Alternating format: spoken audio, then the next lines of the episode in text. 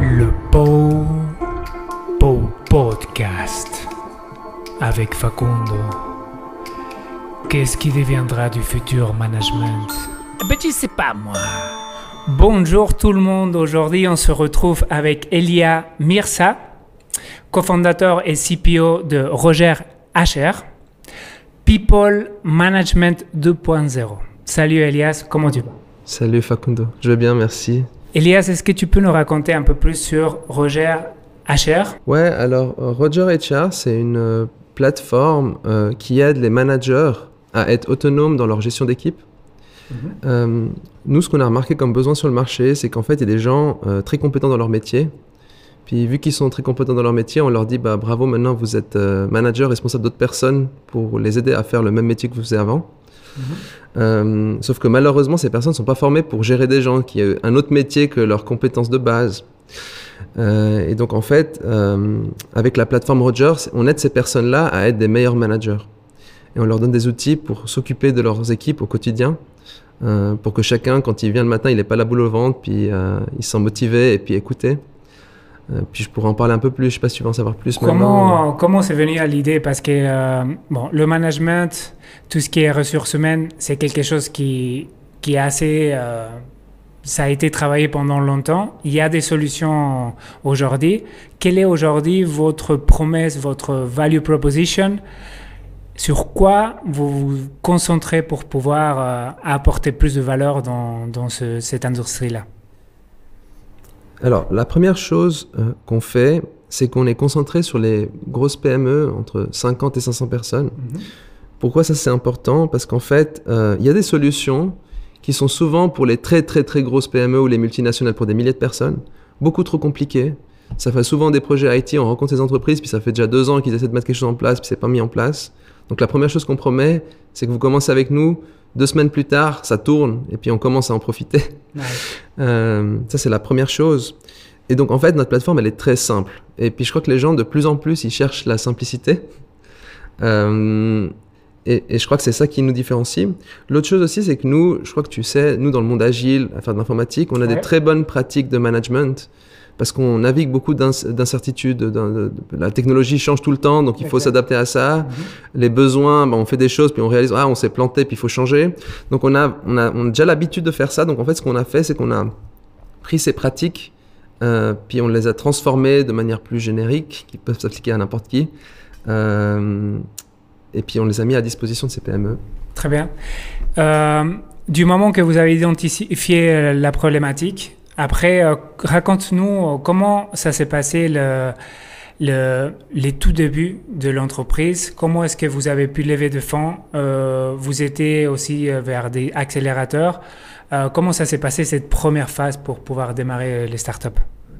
Alors, ce qui est intéressant, c'est qu'au début, quand on a fait Roger, on parlait de SIRH, Système d'information des ressources humaines. Ouais. C'était pas... Alors, on avait cette vision... que, en gros, il faut s'occuper des collaborateurs, mais on commençait par la partie administrative parce qu'on a rencontré des entreprises qui avaient besoin d'outils pour demander des vacances, faire de la planification, dossier employé en ligne et tout. Et puis au début, c'était ça qu'on faisait. C'était même pas la partie que je viens d'expliquer tout à l'heure. Et ce qui s'est passé, c'est qu'en fait, on a eu un gros prospect qui avait un besoin spécifique où il n'y avait rien de vraiment bien sur le marché pour planifier ses équipes. Puis ce client-là, il nous a dit « Ok, moi je cofinance votre plateforme. » Et en échange, nous, ce qu'on lui donnait, c'est que d'abord, son besoin était très écouté parce qu'il n'y avait pas de solution sur le marché. Donc lui, on lui trouvait une solution à son problème. Et ça lui coûtait moins cher parce qu'en fait, il ne payait pas tout le financement de la plateforme s'il devait le construire custom-made. Et quand il achètera notre licence, à vie, il a un très gros discount parce que c'est comme un client fondateur en fait. Ouais. Donc c'est comme ça que ça a commencé. Puis après, on allait vers des investisseurs, vu qu'on avait déjà vendu juste sur des écrans pour une belle somme notre plateforme. Puis on avait quand même rencontré peut-être une dizaine d'autres PME qui étaient intéressés par ce qu'on faisait. Ouais. Les investisseurs nous ont dit go, c'est des gens qui nous connaissaient, on avait bossé avec eux dans le passé. Donc ils aussi voyaient la qualité de ce qu'on pouvait faire. Je crois que c'était surtout ça qu'ils ont mis l'argent dessus.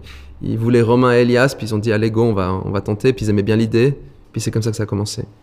Une fois que vous avez eu le support et l'argent pour pouvoir développer et designer l'application, quels ont été les challenges que vous avez rencontrés au cours de route? Et quelles sont les choses aussi que vous êtes aujourd'hui fiers d'avoir réalisé jusqu'à maintenant? Ouais, je crois qu'il y a deux niveaux de challenge. Il y a un truc, en fait, c'est génial d'avoir un client qui finance la première version de la plateforme. Ouais. Et c'est aussi pas génial. Parce qu'en fait, le challenge que moi j'ai, je suis le chef de produit, donc en gros, c'est moi qui décide qu'est-ce qu'on va faire dans la plateforme, qu'est-ce qu'on va développer. Elle est assez... En tout cas, eux, ils veulent fortement l'influencer. Parce qu'eux, ils ont leurs besoins, puis c'est le plus important, c'était un peu partie du deal qu'on avait avec eux. Donc, un gros challenge que moi j'avais, c'était de balancer ce que eux, ils avaient vraiment besoin versus comment je garde mon produit simple pour qu'on puisse le déployer à plus grande échelle. Mm-hmm. Je crois qu'au final, le garder simple, c'est même bien pour eux. Donc, souvent, quand je leur disais non, c'était mieux pour eux que je leur dise non, que je leur fasse ce qu'ils voulaient. Parce qu'en fait, ça rendrait les choses plus compliquées. Puis de nouveau, c'est vraiment ce qu'on remarque aujourd'hui, c'est que les entreprises se plaignent de ces systèmes très compliqués qu'ils ont en place. Ils achètent parce que ça fait tout, parce qu'au début, ils viennent, on veut tout. Il faut que ça fasse le salaire, les vacances, ça fasse du management, ça fait tout. Puis en fait, le prix de ça, c'est que c'est 2 ans de projet. Puis à la fin, ça fait tout, mais mal. Puis on n'en est pas content. Puis c'est pas pensé pour les collaborateurs, parce que c'est fait avec l'équipe de management, donc c'est pensé pour l'administrateur. Et je crois que là, je suis très fier de ce qu'on a fait parce qu'on a réussi à vraiment résister le urge de racheter des choses. Ouais. Moi, je crois en gros, je suis un bon PO parce que j'en fais moins tout le temps. J'essaie de maximiser ce que je fais pas pour que ça reste simple et efficace. Et c'est ce qu'aujourd'hui, nos clients, ils adorent chez nous. Sur quels éléments vous vous êtes basé? Parce que j'ai vu que dernièrement, vous avez sorti des nouvelles features, de nouveaux modules dans votre solution. Comment est-ce que vous pouvez identifier ces opportunités et sur quoi vous vous basez? Parce qu'évidemment, il y a sûrement l'offre et la demande qui est sur place. Mais après, quand vous voulez attaquer des marchés en Suisse et même au-delà de la Suisse, quels sont vos core features aujourd'hui que vous êtes en train de mettre en place et pourquoi? Alors, je vais commencer par pourquoi. Comment on y est arrivé? Donc, en gros, nous, ce qui s'est passé, c'est qu'on a développé cette plateforme RH bien faite en tout cas. C'est ce qu'on dit, orienté collaborateur, simple et efficace. Et puis après, on allait la vendre. Et puis, durant la dernière année, donc les 12 derniers mois, je crois qu'avec mon associé, on a fait plus que 100 meetings de vente. On va en parler de ça après, c'est très intéressant parce que dénicher autant de meetings. Et déjà, bon, on a un sales qui est génial, Julien. Salut Julien. Salut. Et en gros, on a eu de la peine à vendre. Ce qu'on croyait que les clients avaient besoin. Donc, on avait les 10 premiers qui ont acheté assez rapidement. Puis après, sur ces 100 meetings, on a eu beaucoup de difficultés à vendre. D'accord. Donc, ça nous a... On s'est remis en question. Pourquoi on ne vend pas? On fait un truc, il est mieux que ce qui existe. Mais l'incentive, elle n'était pas suffisamment grande ou on a eu beaucoup de peine. Donc, c'est pour ça qu'on a fait une sorte de pivot vers la partie beaucoup plus management que nous, on voulait faire. Mais en gros, au début, on disait, nous, on fait la partie... SIRH administrative. Puis pourquoi vous nous prenez? C'est parce que sur le long terme, elle est toute pensée pour avoir le management intégré. Maintenant, on pitch même plus ça. Maintenant, on dit, nous, on est une plateforme de management et on fait la revue annuelle, les sondages anonymes, les one-on-one, la suivi des objectifs, etc. Puis on dit même pas qu'on a la plateforme administrative qu'on a vraiment aujourd'hui. Si quelqu'un nous la demande, ben on dit elle est disponible et on la vend, mais on fait un message. Et puis pourquoi on a fait ça? Alors déjà parce qu'aujourd'hui ce qu'on a constaté, donc les premiers 100 meetings c'était beaucoup plus pénible, maintenant c'est 10 fois plus rapide pour vendre ou au moins faire un pilote. La deuxième chose c'est qu'aussi moi j'ai regardé, il y a des plateformes à l'étranger et c'est assez remarquable, qui font 10 fois moins de fonctionnalités sur le management qui coûtent le double des SIRH qui font des trucs super compliqués, administratifs, et puis ils vendent 10 fois plus de clients. Donc aussi, l'autre partie, c'est qu'on a fait beaucoup de market research. Moi, j'ai testé une vingtaine de plateformes qui font ce qu'on fait aujourd'hui. Je les ai toutes épluchées une à une pour voir un peu c'est quoi l'intention, comment ils essaient de régler ce problème de management. Et je crois que c'est comme ça qu'on y est arrivé. Donc, il y avait une partie vraiment, toutes ces sales meetings qui n'ont pas très bien marché, puis on s'est posé la question pourquoi. Et puis, il y a l'autre partie, c'est vraiment observer le marché, dans quelle direction il va, où est-ce que les gens mettent plus de valeur. C'est quoi la plus grosse valeur ajoutée? C'est pas parfois le truc le plus technique, en fait. Parfois, c'est les choses plus simples qui ont plus de valeur ajoutée. Nickel. Donc là, on peut rebondir sur la notion de product market fit. Et question, est-ce que vous avez trouvé product market fit? Est-ce que vous êtes à la recherche? Quelle est votre vision aujourd'hui? Qu'est-ce que vous avez compris pendant tout ce temps-là que vous avez passé du temps à faire de research, à développer le produit? Qu'est-ce que ça veut dire aujourd'hui pour vous, product market fit? Il y a une vidéo que j'ai regardée de Oussama Ammar. Ah oui, The Family, non? Ouais, The Family, ouais. Oui. Il parle beaucoup de ça, puis il a dit un truc qui est assez remarquable, qui a l'air peut-être très simple. C'est qu'en gros, quand le nombre de clients ou le besoin n'est plus le problème, c'est-à-dire que le problème, c'est ton problème technique de pouvoir livrer oui. ce que le client demande, c'est là que tu as market fit. Mm-hmm. Tant que tu n'as pas ce problème, c'est que tu es encore en train de chercher pour avoir le truc où tous les clients veulent acheter. Et là, aujourd'hui, avec cette plateforme de management, on commence à sentir le market fit. On commence à sentir que la décision va beaucoup plus vite, le besoin est beaucoup plus urgent que de faire de l'administratif. Et puis même l'incentive de prendre une start-up. En gros, une observation qu'on a faite, c'est que nous, on fait de SIRH innovateur, donc plus simple, plus efficace, bien pensé dans le flux du travail, etc. Mais quand on est allé vendre ça, l'incentive de la personne qui achetait, qui se sont vus en les DRH, c'était de la sûreté. Il faut que ça marche. Il faut que les vacances soient compliant, c'est la loi D'accord. suisse. Donc en fait, acheter un truc innovant, c'est moins avantageux que d'acheter un truc qui a déjà 2000 clients et qui marche. Par contre, sur la partie management, ils n'arrivent pas à trouver des solutions. Donc faire un truc innovant, il n'y a pas de truc légal, il n'y a pas de risque. Et la valeur achetée est beaucoup plus élevée. Ils arrivent plus facilement à accepter d'acheter ce qu'on fait. Et ça faisait, je crois que c'est ça qui est aujourd'hui notre market fit. Et puis là, aujourd'hui, juste ce mois-ci, on a vendu plus que ce qu'on a vendu dans les 5 derniers mois. Donc on commence, là on le sent vraiment, et je crois que c'est ça le market fit, c'est que ça commence à vendre beaucoup plus facilement. On n'a presque plus besoin d'expliquer, les gens ils ont déjà compris, puis ils disent oui on veut.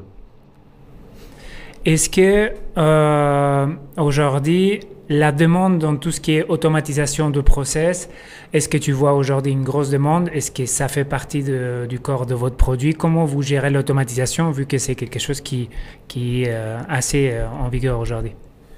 Oui, moi je dirais l'automatisation, c'est un concept qui date de 7-8 ans. C'est là où on commençait la digitalisation premier niveau. On prend les trucs papier, puis on les met online. Alors déjà ça c'était les tiroirs en ligne, donc c'était la première version, on s'est beaucoup planté, puis ça faisait des trucs administratifs lourds, c'était juste prendre... Après on a fait un peu d'automatisation, mais nous là où on se concentre, c'est qu'on dit à nos clients, l'automatisation ça paye la licence, donc le temps que vous allez gagner ça paye la facture, mais vous achetez pas chez nous ça. En fait ce que vous achetez chez nous c'est que les gens ils vont rester plus longtemps chez vous, ils sont plus motivés le matin, ils sont contents d'être chez vous, et c'est ça la raison principale. Donc si tu veux, dans le business case de ce qu'on vend pour nos clients, vu qu'on le fait digital, déjà l'automatisation, le temps gagné, ça couvre les frais de la licence, même plus. Mais pourquoi ils doivent acheter chez nous? C'est parce qu'en fait, grâce à notre plateforme, les gens, quand ils se lèvent le matin, ils savent pourquoi ils font ce qu'ils font, ils se sentent beaucoup plus accompagnés. Les managers, ils sont guidés de comment aider leurs équipes et c'est la raison principale pourquoi ils achètent. Comment est-ce que vous gérez justement cette partie de motivation? Parce que j'étais sur votre site, regardez qu'est-ce que vous proposez. D'un point de vue motivation, voilà, tu as beaucoup de feedback, etc. C'est très, très proche de l'employé. Comment est-ce que vous gérez aujourd'hui la motivation? Parce que vous êtes à l'écoute, évidemment, des entreprises qui ont besoin de ce type de solutions. Mais votre client final, l'utilisateur final, l'employé, celui-là qui doit être content à la fin de la journée, comment est-ce que vous gérez côté motivation? Alors, en fait... Déjà, notre site, il est très ancien, ça fait un an, on ne l'a pas mis à jour, on n'a pas eu le temps. Ouais. Donc, il ne représente pas trop ce qu'on fait aujourd'hui, il faudrait D'accord. qu'on le mette à jour. Ouais. Par rapport à la motivation, nous, en gros, on met des bonnes pratiques qu'on applique déjà dans mes équipes, dans l'agile, pour les rendre motivés. Puis là, je vais les dire très simplement, ce n'est pas de la magie. La première chose, c'est qu'on dit aux collaborateurs, nous, on est là pour toi et on t'écoute. Donc, en gros, la première chose qu'on fait dans la plateforme, c'est des sondages anonymes. Donc dans Roger, en un clic, ça envoie des questionnaires. On a des professionnels qui ont fait ça pendant des années. Ces questions avec qui on a créé non seulement la technologie, mais aussi le contenu. Donc on a vraiment pour poser des questions qui ne sont pas directives, des questions qui ressortent vraiment les vrais insights en fait. Parce que souvent on fait des questionnaires, puis après on n'en sort rien en fait. Donc ça c'est la première chose. Donc on dit aux collaborateurs, on vous écoute, et on a tout un processus. Donc quand on envoie le questionnaire, il y a même une vidéo du DRH ou du patron qui dit « je suis là pour vous ». Ce questionnaire, il n'est pas pour moi, mais c'est pour vous écouter, pour améliorer votre bien-être. Donc, on a tout un mécanique dans le système pour mettre les gens en confiance et puis leur dire on les écoute. C'est la première chose qu'on fait. Donc, après, la deuxième partie, c'est d'expliquer à la personne comment ce qu'elle fait, ça contribue à la mission de l'entreprise. Donc, chez nous, en fait, et ça, ils appliquent ça aussi dans les concepts holacratiques, on a des oui. cercles, puis on doit livrer la mission du cercle, puis on a des missions. Exactement. Puis en gros, c'est beaucoup plus simple, en fait, beaucoup plus motivant de savoir que, je sais pas, on est en train de construire une cathédrale que de mettre des briques. Ouais. C'est un peu le même concept, en fait. Donc, en fait, dans notre plateforme, L'entreprise peut définir les valeurs, puis les objectifs de l'entreprise. Ouais. Puis de là, on peut en décliner pour les personnes, eux, leurs objectifs et comment elles contribuent à leur équipe et comment leur équipe contribue à l'entreprise. Donc, c'est le deuxième truc, alignement. Parfait. Le troisième truc qu'on fait, c'est, en gros, en Suisse, les collaborateurs disent on ne reçoit pas suffisamment de feedback. Bah, nous, et puis, il y a une statistique qui dit 70% des collaborateurs en Suisse, donc 7 sur 10, disent je ne reçois pas suffisamment de feedback de mon manager.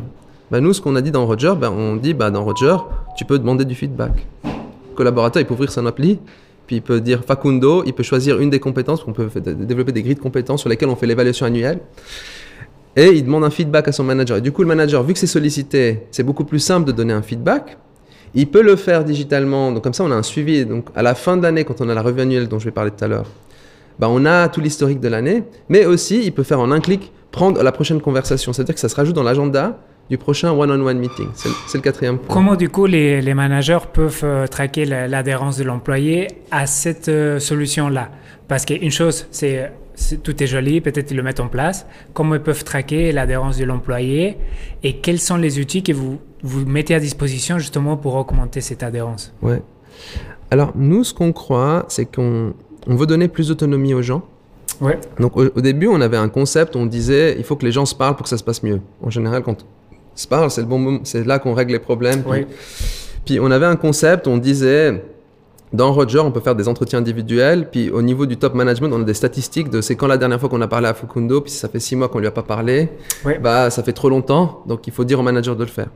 Puis là, on a un peu changé ça, puis ce qu'on dit maintenant, c'est quand le manager se pose, quand il accueille un nouveau collaborateur, dans le flux d'onboarding dans Roger, donc ça ouais. veut dire qu'il faut bien l'accueillir, puis faire un entretien d'accueil, avec même du contenu qu'on offre, de comment faire un bon entretien, on permet aux gens de calibrer le style de collaboration qu'ils veulent avoir ensemble. Parce que ça dépend des gens, en fait. Donc, on s'adapte beaucoup. C'est vraiment, c'est le manager, je suis là pour t'aider, pour être le meilleur de toi-même, pour t'aider à te développer et pour t'aider à mieux travailler ensemble avec moi ou avec l'équipe. Et du coup, tout ce qu'on construit dans Roger, ça donne beaucoup d'autonomie aux gens de décider est-ce qu'on veut se parler très, très fréquemment ou moins souvent, parce que moi, je suis déjà autonome, puis il n'y a pas besoin de m'embêter, puis de me fliquer. Donc ça, c'est une des choses clés dans ce qu'on fait. Et puis l'autre partie, c'est qu'on a aussi des mesures plutôt globales, par exemple les revues annuelles qu'on fait. Donc ça, c'est aussi un module très important dans Roger, c'est ce qu'on vend le plus maintenant vu que c'est la fin de l'année. Ouais. C'est nouveau, très simple, donc on fait des grilles, puis après ça génère automatiquement la fiche d'évaluation par personne. Ça permet au RH de suivre le cycle et que le manager le fasse, il se rappelle de faire toutes les étapes. Et en fait, quand on fait ça, dans notre processus, il y a une grosse partie où on écoute le collaborateur, où il s'auto-évalue, puis après il y a une mode de discussion, puis on se met d'accord sur ce qu'on veut faire du futur, oui. Puis on met en place les objectifs, et après les objectifs, c'est pas juste pour toute l'année, mais on peut les mettre à jour en cours de route. Donc rendre cette interaction beaucoup plus fréquente. C'est vrai qu'on met de la technologie, mais la technologie, elle est pour rappeler aux gens de se poser ensemble et de faire des choses ensemble. Est-ce que tu peux nous raconter un peu plus sur... la partie comment est-ce que vous showcasez le produit, donc la partie démo. Tu as dit tout à l'heure, vous avez eu pas mal de demandes de ces temps-là. Évidemment, j'ai compris que la faculté de pouvoir pivoter le produit, ça change énormément l'intérêt des gens. Est-ce que tu peux parler un peu plus sur comment vous faites les démos de votre produit et quelques tips aussi pour les startups qui sont déjà aujourd'hui en train de showcasser sur leurs produits, quelques tips pour mieux se vendre finalement? Alors en fait, une des difficultés qu'on avait avec la partie administrative d'avant, c'est qu'on n'avait jamais un next step très clair. On faisait la démo, ils disaient c'est génial, puis après ils nous disent on va en reparler avec la direction, puis on vient vers vous dans un mois, puis après ça mourait gentiment, où ils se posaient 10 000 questions de comment ça marchait les vacances et tout. Donc ça, c'était une grosse difficulté. Puis du coup, on s'est dit qu'est-ce qu'on peut faire qui va nous permettre d'avoir un next step direct et très clair. Et en fait, là, l'avantage avec la revue annuelle, c'est que moi, j'explique ce qu'on fait dans la plateforme, donc ce que je viens d'expliquer maintenant. Ouais. Et puis je leur dis, si vous êtes d'accord, vous m'envoyez votre revue, qui est très très souvent aujourd'hui papier, même pour des entreprises jusqu'à 500 personnes, c'est assez remarquable, je suis surpris comment ils arrivent à s'en sortir. Et puis je leur dis, la semaine prochaine, je viens chez vous, et votre grille, je vous montre comment ça va être. La semaine prochaine. Alors que ils ont l'habitude de faire des projets informatiques, il faut faire toute une analyse et une étude. Et ça change tout. Parce que les gens, ils aiment toucher. C'est trop compliqué, même pour nous, d'expliquer des choses. Le mieux d'expliquer une chose, c'est de le jouer avec. Ouais. Et du coup, là, nous, aujourd'hui, ce qu'on est en train de proposer à nos clients, c'est vous nous donnez votre contenu, on fait ça. on vous fait votre démo avec votre contenu la semaine prochaine. La deuxième chose, c'est qu'on leur dit oui, on vous fait la démo avec votre contenu, mais vous pouvez aussi vous-même, une fois que vous l'avez, changer le contenu sans nous appeler. Donc vous êtes complètement agile, parce que les gens ils parlent d'agile, agile, puis après le RH il veut changer un truc, puis il doit faire une request change de 10 pages, attendre 3 mois pour qu'on lui fasse le truc, puis qu'on lui explique à la fin que oui, ce qu'on a fait c'est ce qu'il a demandé, mais c'est pas vraiment ce qu'il a demandé. Exact. Donc là, nous on aime pas voir ces gens-là pour pouvoir vraiment tester eux-mêmes. Donc c'est la deuxième partie. Et puis maintenant, on est en train d'expérimenter un nouveau truc qu'on vient de voir, c'est des sortes de walkthrough en fait. Donc en gros, j'ai un stagiaire où j'ai fait des flux d'expérience. En gros, il rentre dans la plateforme, il clique, ça le suit. Une fois que ça finit, donc ça recorde les steps en fait. C'est du HTML, donc ça pompe le HTML. On peut même changer le texte, donc adapter pour que ce soit des jolis textes par industrie, ou etc. Et même on peut mettre des vidéos sur les steps, le rendre beaucoup plus interactif. Et ça, nous, on n'a pas encore testé. Donc ça, on vient de commencer à le faire et on va commencer à faire du démarchage email qui n'avait pas super bien marché. On l'avait testé une fois, on a fait un test de 3000 emails sortis, puis on a eu quelques rendez-vous, mais pas suffisamment à notre avis, où on va envoyer ça avec un gros bouton, un gros joli écran, cliquer pour voir une démo, puis ça va l'amener dans ce parcours interactif où il y a un parcours qui montre à la personne comment elle utilisera Roger et comment elle pourra mettre sa revue annuelle et puis faire sa revue en fait dans notre plateforme. Donc ça, c'est un nouveau test qu'on va faire, puis on verra ce que ça donne, mais on y croit beaucoup. Parfait. Est-ce qu'il y a, pour clore un peu le podcast, cet épisode, est-ce que tu peux donner quelques tips de ce que vous avez appris jusqu'à maintenant de monter une startup from scratch? Évidemment, vous avez eu un background, vous étiez déjà collègue. Est-ce que tu peux déjà raconter un peu, on commence un peu à l'envers, présenter qu'est-ce qui t'a fait un peu par background, avec qui tu travailles et qu'est-ce que vous avez appris dans la création de la start-up pour comprendre un peu le parcours. Ouais. Alors, moi, je viens du monde de l'informatique. J'ai fait les PFL en informatique. Ouais. Mais j'ai jamais codé depuis les PFL, en fait. Donc, j'ai eu un job en strategy consultant chez Open Web Technology. Ouais. Et j'avais rejoint, j'étais le 9e employé en 2012 et mon associé, c'était le 8e employé. Puis lui, il venait de l'étage Zurich, aussi en informatique. Mm-hmm. Puis à l'époque, c'était juste du stratégie. Donc, on faisait même pas du code, en fait. Puis quand on est parti d'Open Web 8 ans plus tard, Open Web c'était 160 personnes. Puis durant ce trajet-là, on a eu de la chance au début d'apprendre avec les fondateurs de la boîte, Frédéric Weil, j'ai beaucoup appris de lui. Et puis nous, ce qu'on a appris en fait, c'est comment faire du digital stratégique. Donc en fait, on ne vendait pas des projets informatiques, c'était jamais l'IT qui nous achetait des trucs, c'était le patron ou le sales ou le marketing qui avait un problème. Puis il fallait régler ce problème. Et donc du coup, ça c'est la première chose qu'on avait appris. C'est toujours être très problem-oriented, pas technology-oriented. Même si on est des gens techniques et des ingénieurs qui réfléchissent en processus et régler. Donc ça c'était la première grosse chose qu'on fait. Mais après, en faisant la startup, les choses que j'ai découvert, c'est que quand on faisait du consulting, on était très agile. Donc, un des trucs qu'on vendait beaucoup chez nos clients, c'est qu'on leur disait, ça fait 3 ans que vous attendez l'IT, vous nous donnez le projet, dans 3 mois, vous avez un truc. Alors, ce ne sera pas tout ce que vous voulez, mais ce sera suffisamment bien pour que vous puissiez tester votre idée et voir si c'est vraiment, ça vaut la peine de mettre plus d'argent dessus ou de l'arrêter. Et on a appliqué la même chose pour nous.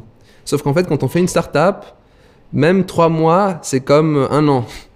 Et une semaine, c'est comme 1 mois. Donc en fait, le temps d'une startup, ça va tellement plus vite parce qu'on a moins d'argent, puis on brûle de l'argent qu'on ne peut pas récupérer au début.